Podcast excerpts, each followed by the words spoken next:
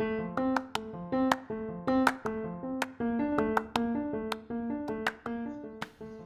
everyone, and welcome again to another episode of Marcopolis Country Reports. Today, we've had the opportunity to speak to Mohammed Al Otaibi, the CEO of Ajdan. In this clip, he talks about lifestyle destinations in Saudi Arabia. According to him, lifestyle development solutions are part of the natural growth and evolution of the real estate development market in Saudi Arabia. Hope you enjoy this listen. So our objective was to create more of a lifestyle destinations in Saudi Arabia.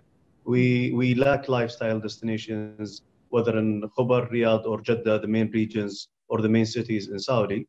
So uh, the lack of these destinations, uh, there was a huge market gap.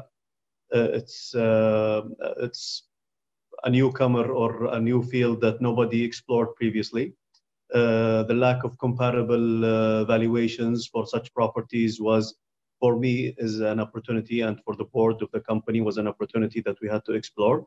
Uh, we took the risk, we explored it, and uh, thank God it, uh, it, became very successful. So uh, we thought of this seven years ago. The country changed during these seven years. It was a very big plus for us. and we are right now gaining some of the fruits that we've seeded seven years ago. So uh, lifestyle developments are uh, uh, very common internationally in Europe, the US, and especially here in GCC, in UAE, for example, Dubai and Abu Dhabi. So we believe it's it's a natural uh, growth and uh, evolution of the real estate development market.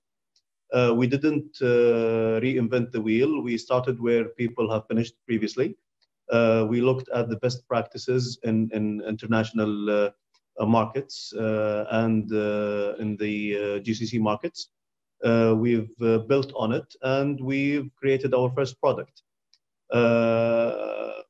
I think we didn't. it wasn't.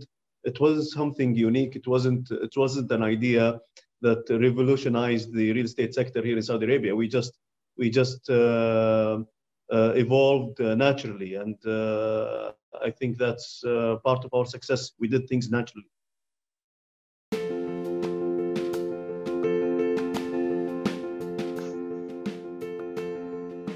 Hi, everyone, and thank you again for listening to this episode of Marcopolis Country Reports.